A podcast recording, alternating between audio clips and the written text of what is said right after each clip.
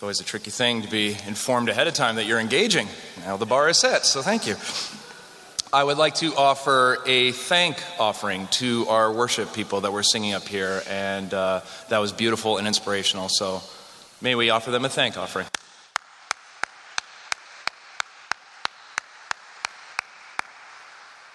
I, I chose that term specifically and for a reason, and I will return to it a little bit later on. That is what we call a cliffhanger. So at least the choir will be awake.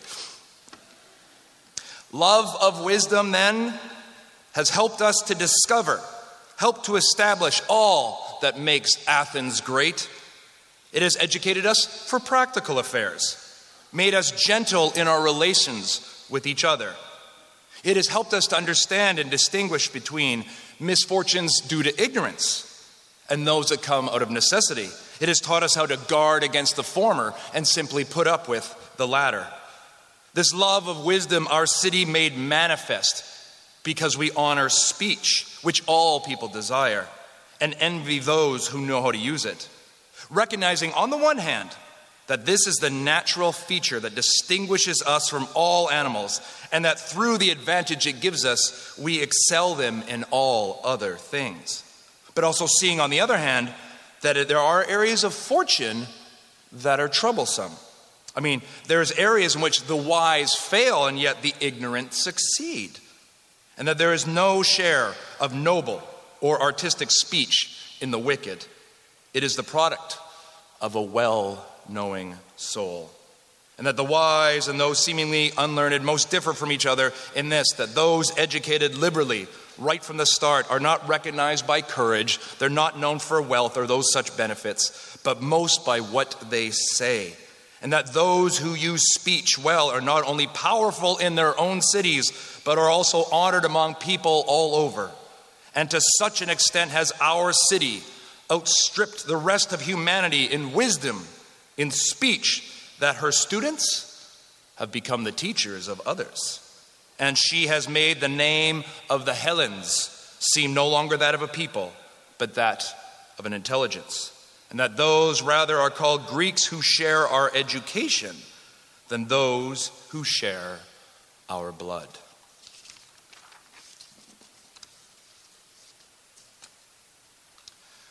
We call this school Tyndale.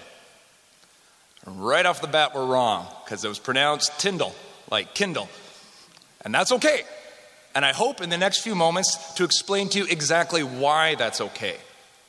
And as a historian, it is so important because we can look at any human being, any time in history, and find it relating to our present age. But the, the, the discipline tells us that we must spend a lot of time understanding the historical context. And that's what we're going to do. And I know right off the bat what you're thinking historical context, goody.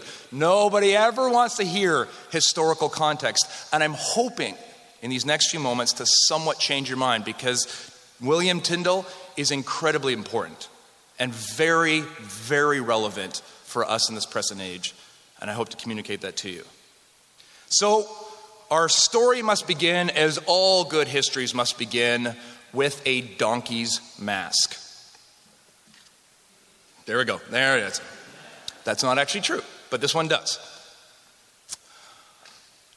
In the 1490s, right around the time that Tyndale was born, Martin Luther was in his education, his primary school education, and a large portion of that education was learning, of course, Latin, being the holy language of the time.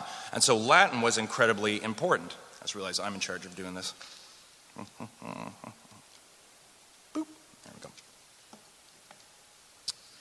Now, the, the young boys, and it was predominantly boys, uh, were schooled for a better part of the morning in the Latin. And the student who found himself to be the weakest in the class by lunchtime was forced, over the course of lunchtime, to don the mask of a donkey to shame him into doing better. And in case you don't believe me, there you go. I circled it for you. That is not a, that is not a highly educated donkey. That is the, the bottom of the class at school. So, for any of you in education, how's about that, eh? How's about that for a model of uh, guided learning? If you apply for any jobs, do not put this as part of your philosophy of education. It is uh, borderline abusive, but that is by our standards. At the time, this was considered, and you know, probably rightfully so, a pretty substantial motivator to really conjugate those Latin verbs. And I guarantee you, and it's, it's, it's borne out, people like Martin Luther and Tyndale knew their language. They studied the Latin, and as we'll see in a little bit, other languages as well. But I wanted to start with, with this as, as our motivator. For those of you checking out our school uh, and concerned and maybe looking at languages, this will not happen to you if you come here. I mean, probably, right? I, I mean, who's the judge? We are. Don't do that. Tyndale lived in the medieval time. And that is incredibly important for us to recognize. It was not the modern period, it's the medieval world. This is a world, uh, there be dragons.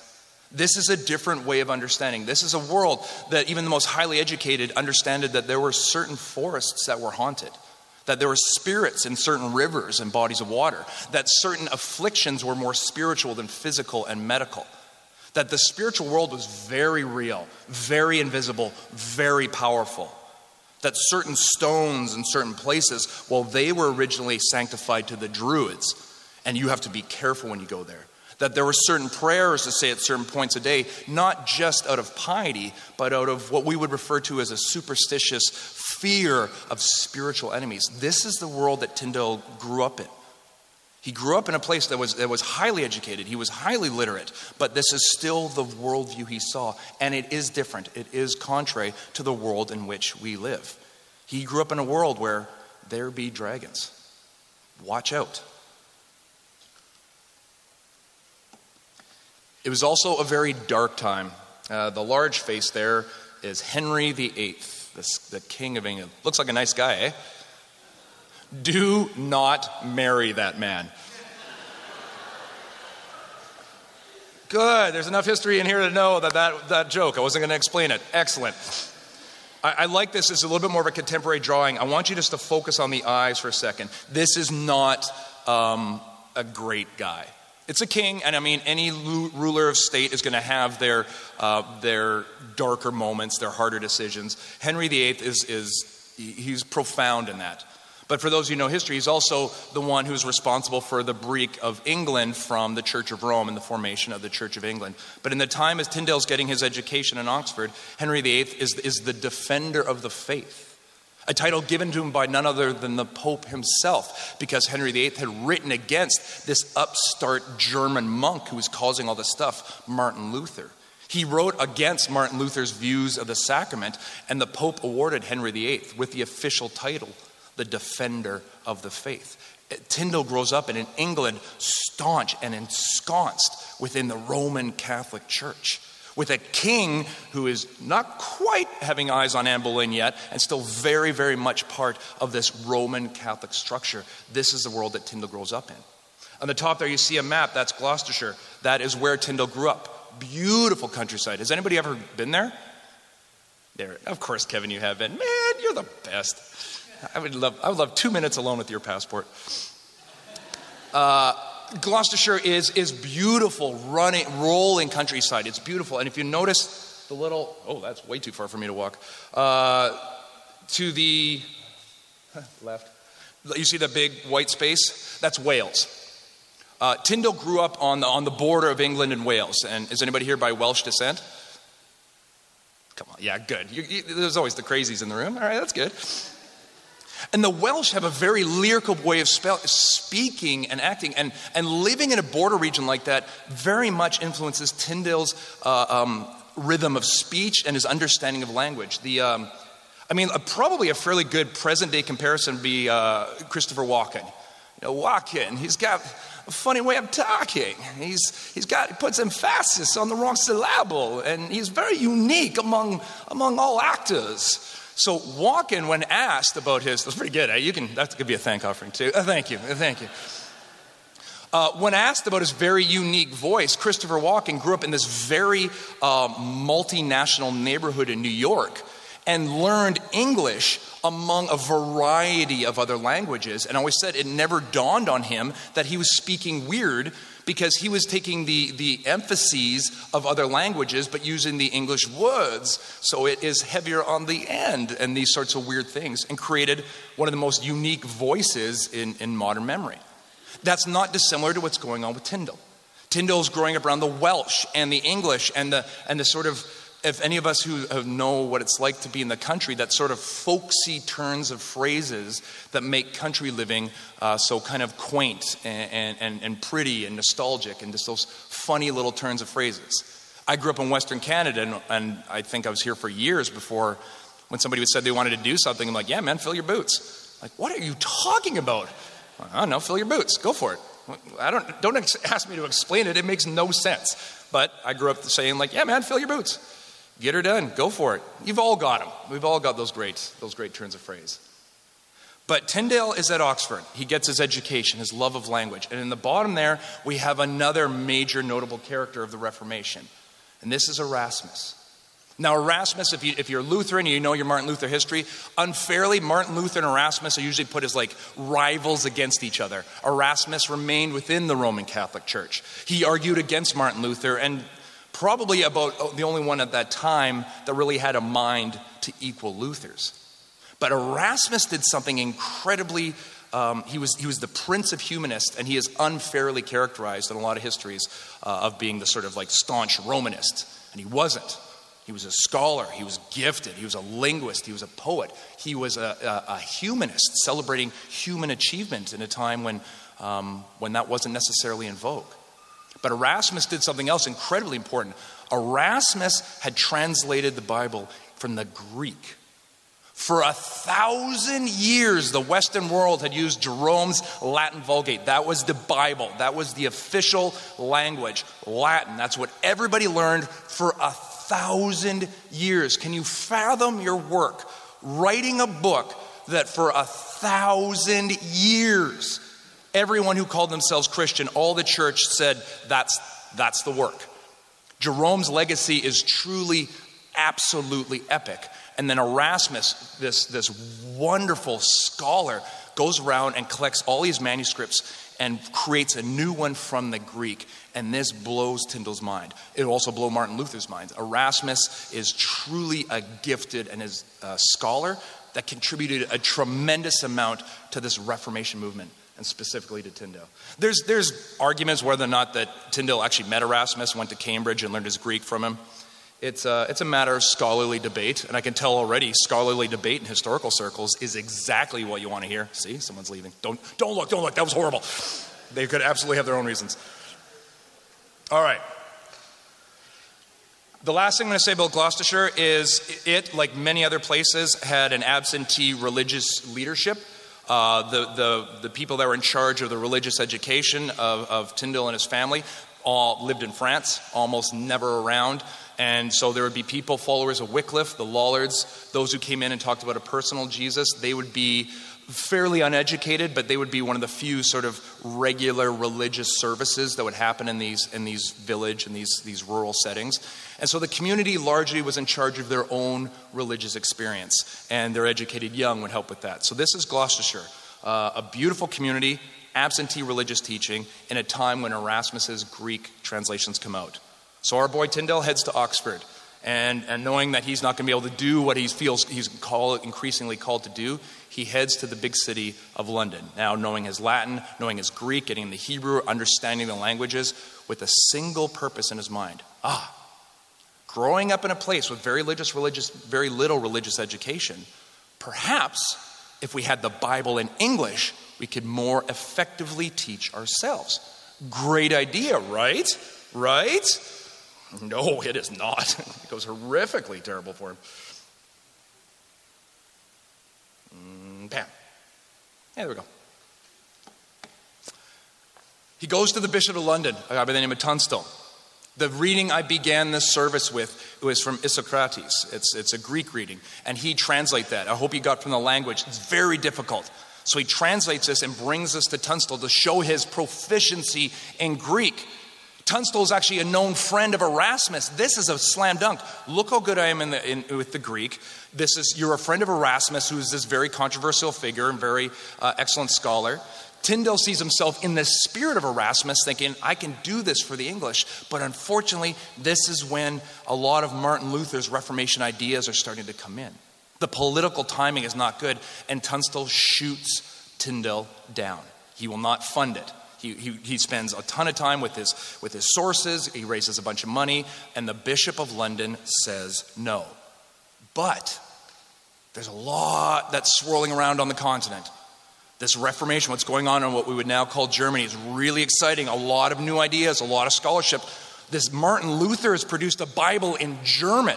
Okay, this seems like some people that are maybe we're not related by blood, but we're related by ideas. And so our guy heads off to Europe. He leaves England, never knowing that he would never set foot on his native soil again. He sent himself into exile.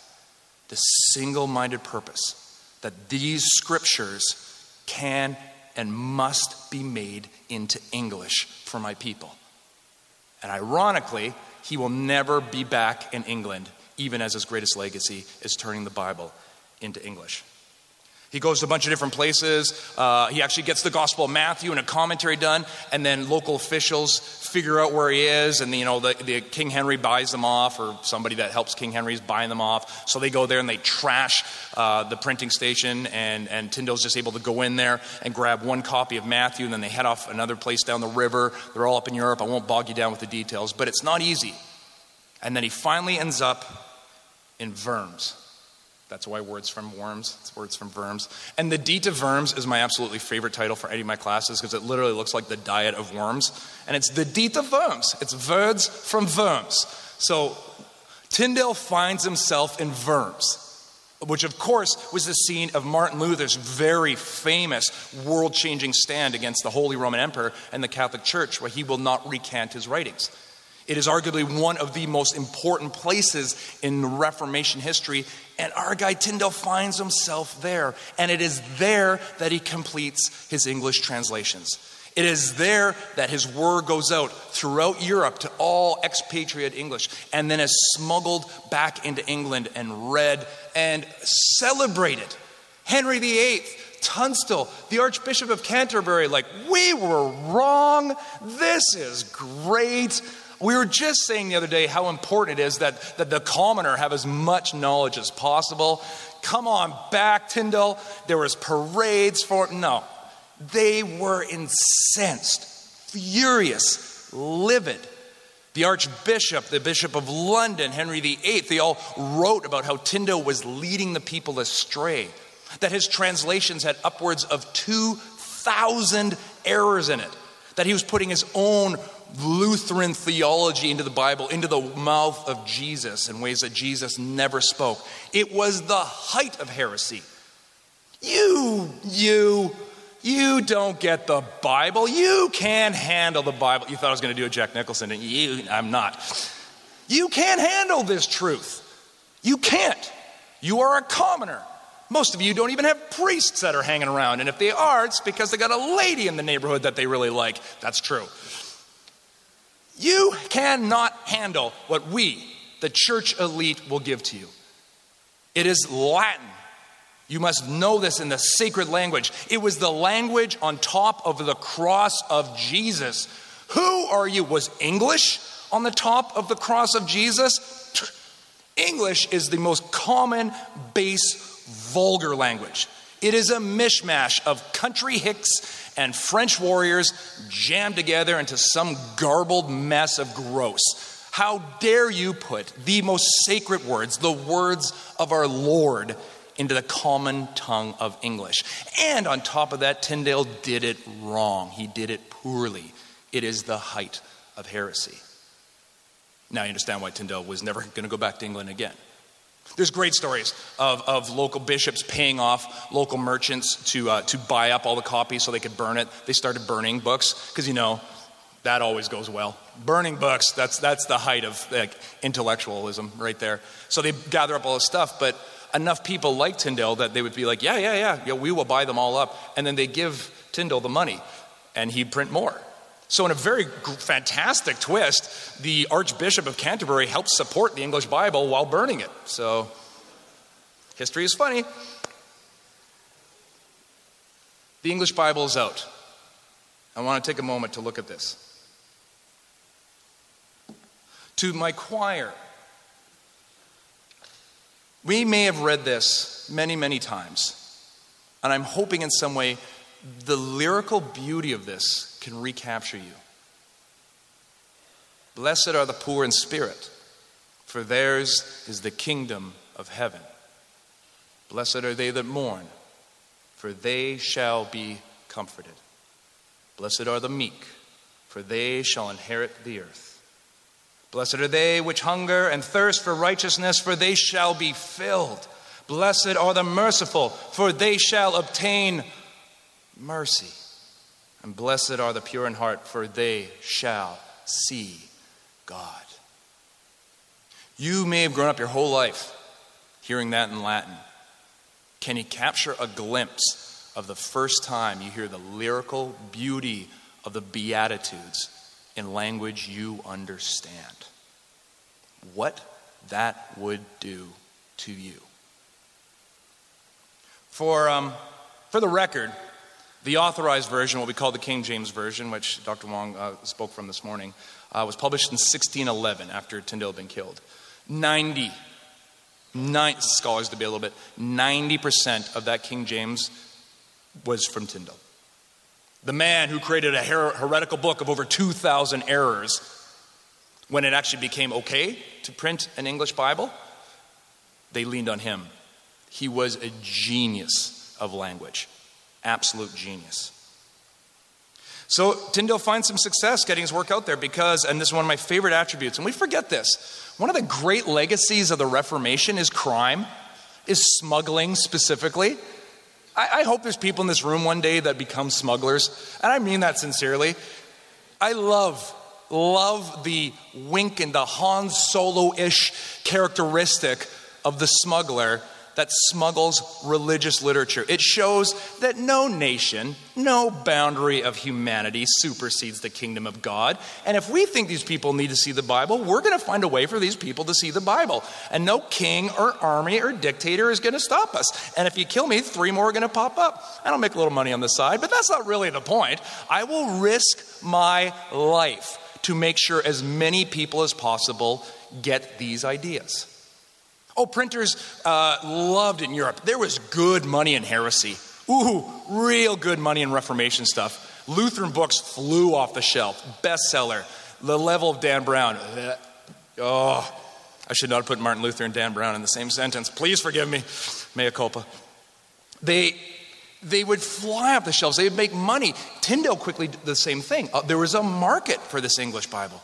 And as he lives in Europe, he does something else that I truly love about him.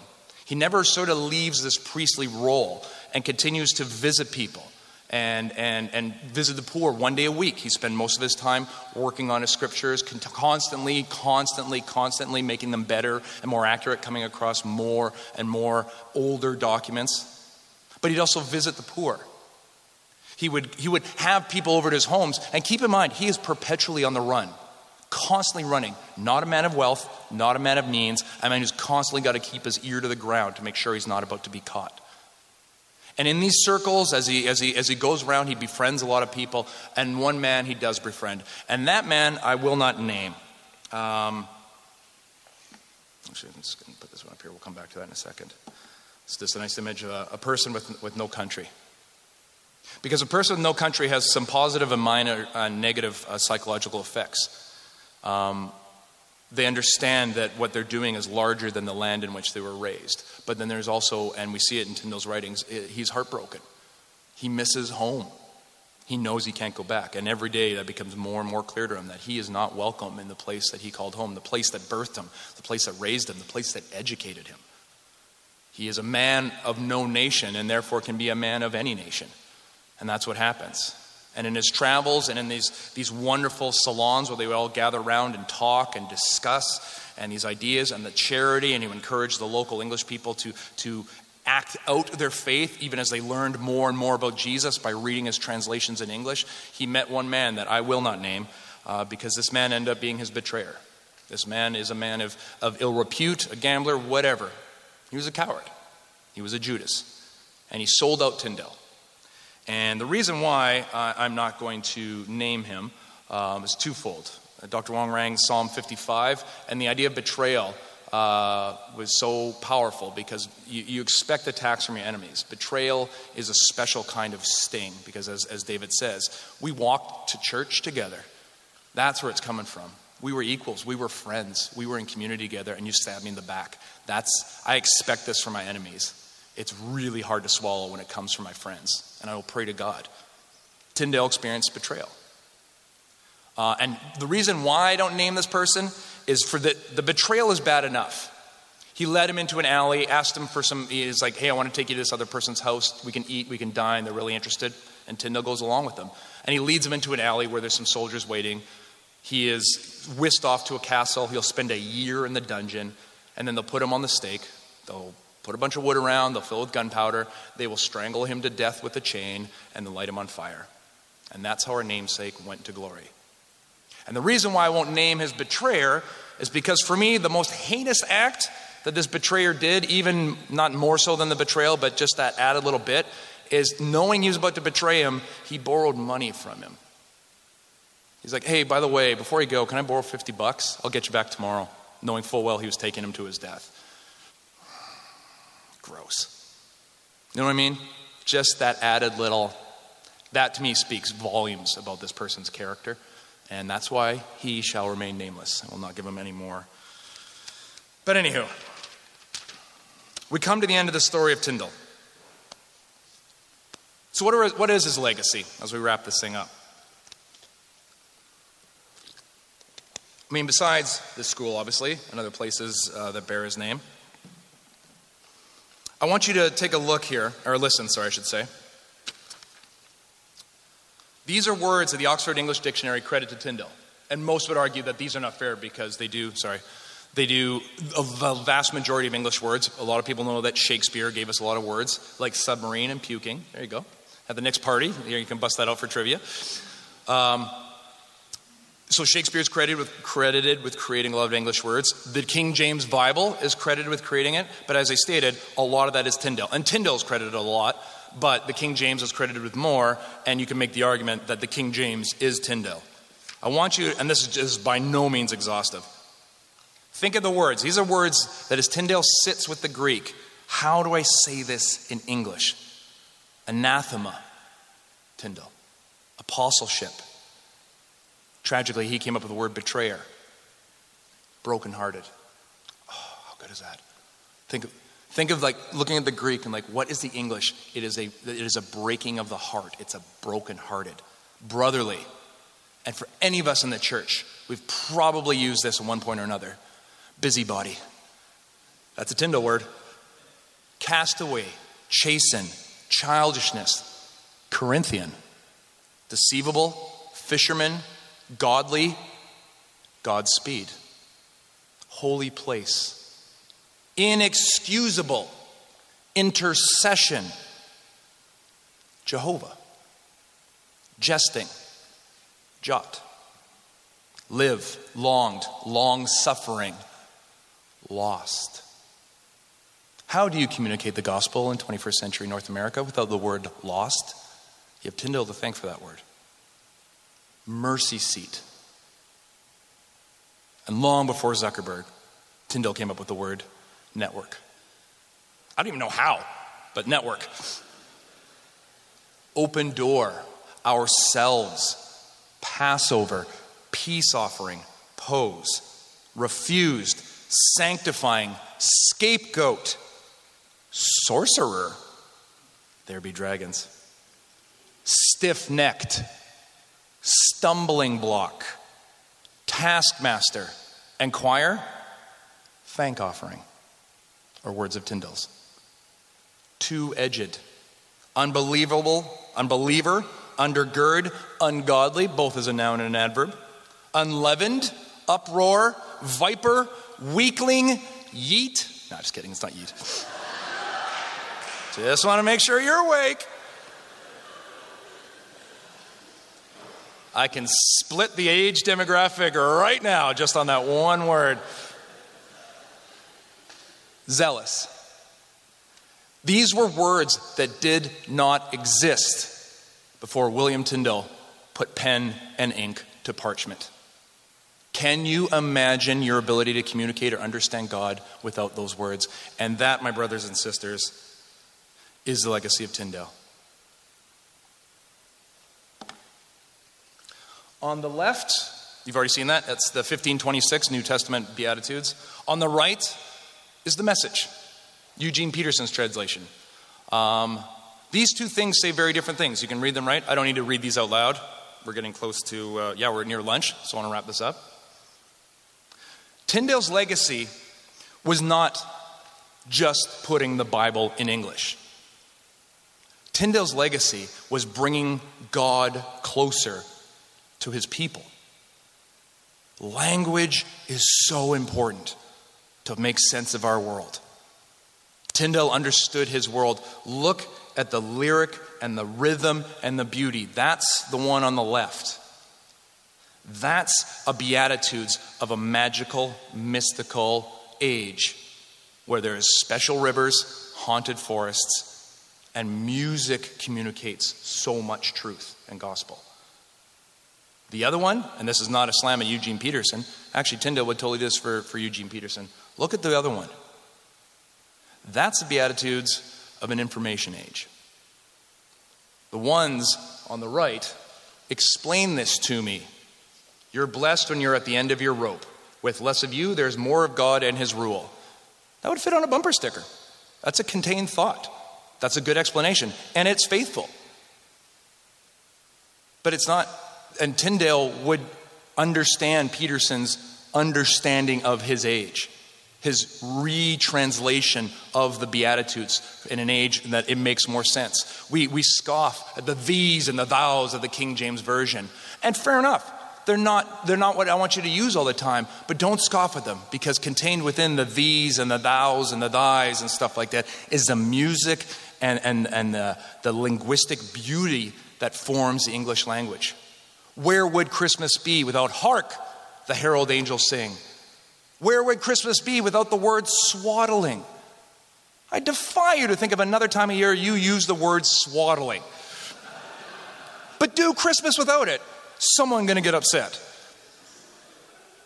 There are times, and we recognize that even in our 21st century skeptical, postmodern, everything up for grabs society, there is a, a rhythm to the information we take in. There is a beauty to the spoken word. Poetry still matters, and poetry in Scripture is absolutely essential. This, the, the message, I use it many, many Sundays. I use it especially when I have friends who aren't necessarily believers but want to have something religious in their wedding or something along those lines. 1 Corinthians 13 in the message, Every single time. Because it's beautiful and it makes sense and it doesn't sound like the Bible. And I can't say this strongly enough. Tyndale would support that. For that is the true legacy of the man we name our school after. And for those of you in this room, none of you, I believe, are here by accident. All of you have some inkling that lived in the namesake of our school.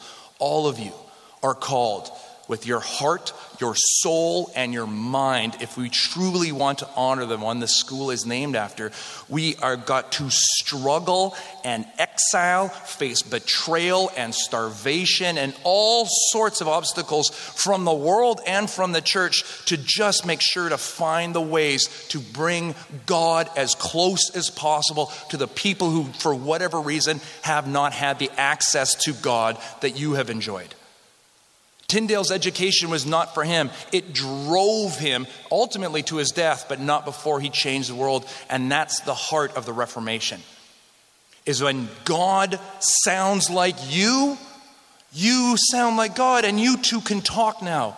Without the magic of the Latin priest or the Catholic Church in between you, you now have access to the divine words. You now understand what the author the Hebrews and what Paul was getting at when he says, Walk into the throne room of God, your heavenly Father, and lay all your supplications at his feet. You don't get that in Latin. You don't get that when the church is in the way. And Tyndale understood that. And he brought the language of God into the ears and the hearts of his people, even though he never saw his homeland again. This is our legacy. We live, as this version of the message goes, you're not here to turn the Bible into English. We've done that. You're here to understand the Gloucestershire that you live in, the turns of phrase of your tribe and your people to look and lament at the ways in which the gospel has not been communicated to them in word or deed. And you, my dear brother, you, my dear sister, have been put on this earth to fill that gap with the abilities that God has given to you. Your calling is nothing less than that and nothing more. And you will face adversity and failure and ultimately death. We all do. But that is the legacy of our namesake. That is the beauty that shaped the British Empire, the Western world, and if you speak English and have ever read the Bible in English, you personally. That legacy is what this school, this room you're sitting in right now, is built for.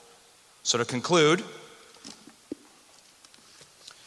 in the early 1620s or so, basically at some point after the authorized uh, Bible, what we call the King James, uh, was out, they had to pass in some areas a law forbidding people from reading the Bible while the priest was trying to talk. Because they had the pulpit Bible up there, the giant Bible, and I have one and I forgot it, I'm sorry. And they had this giant pulpit Bible up there, and it was printed in English, and people would rush. Can you imagine people rushing the stage for the Bible? But they finally got it. They finally had access. The Roman Catholic Church had been thrown out of England, and that was, that was going okay. But they, they now had access. And people didn't read to themselves silently, they read out loud. So the priest is talking like, "Blessed are the poor." It's blessed are the poor. And like, okay, okay, be quiet. So they finally they would. Whoa, that was close. They would finally have to shut them up so that the priest could talk. That's how excited these people were to finally have the Bible. It's still good. You find a great way to communicate this truth, you will light people up.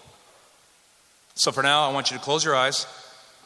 Because the last part of history I want to introduce to you is imagination. And as much as you're able to, I'm just going to read you some words from the Bible, independent of their context, but I want you to hear the beauty of Tyndale's language, sentences that he first wrote, and hear them for the first time. Behold the Lamb of God. I am the way, the truth, and the life. In my Father's house are many mansions. For thine is the kingdom, and the power, and the glory. Seek, and ye shall find.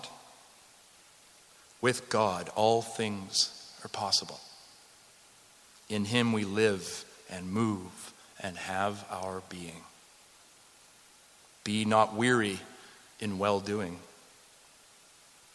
looking unto Jesus, who is the author and finisher of our faith. Behold, I stand at the door and knock. Let not your hearts be troubled. the spirit is willing, but it's the flesh that is weak. For my yoke is easy, and my burden is light. Fight the good fight. Can you possibly glimpse what it'd be like to hear such encouraging words for the first time in your own language. Let's bow our heads.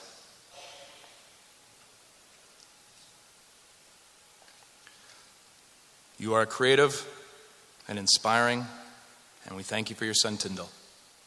May each person in this room continue to live out their life in that path. May we be evangelists with word and in deed and we follow after you. Give us ears especially tuned not just to your voice, but to the rhythm of the world in which we live. Help us to go to this world that, though they do not know it, can just simply ask Do you know God? What is He like?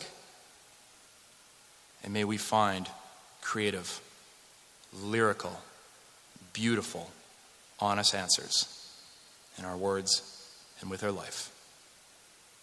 We give you thanks and praise for sustaining us, talking to us, and moving us forward. We give you all glory and honor and praise in the name of the Father, Son, and Holy Spirit. Bless us and guide us as we go about our day. Amen. God bless you. Thank you very much. Enjoy your lunch.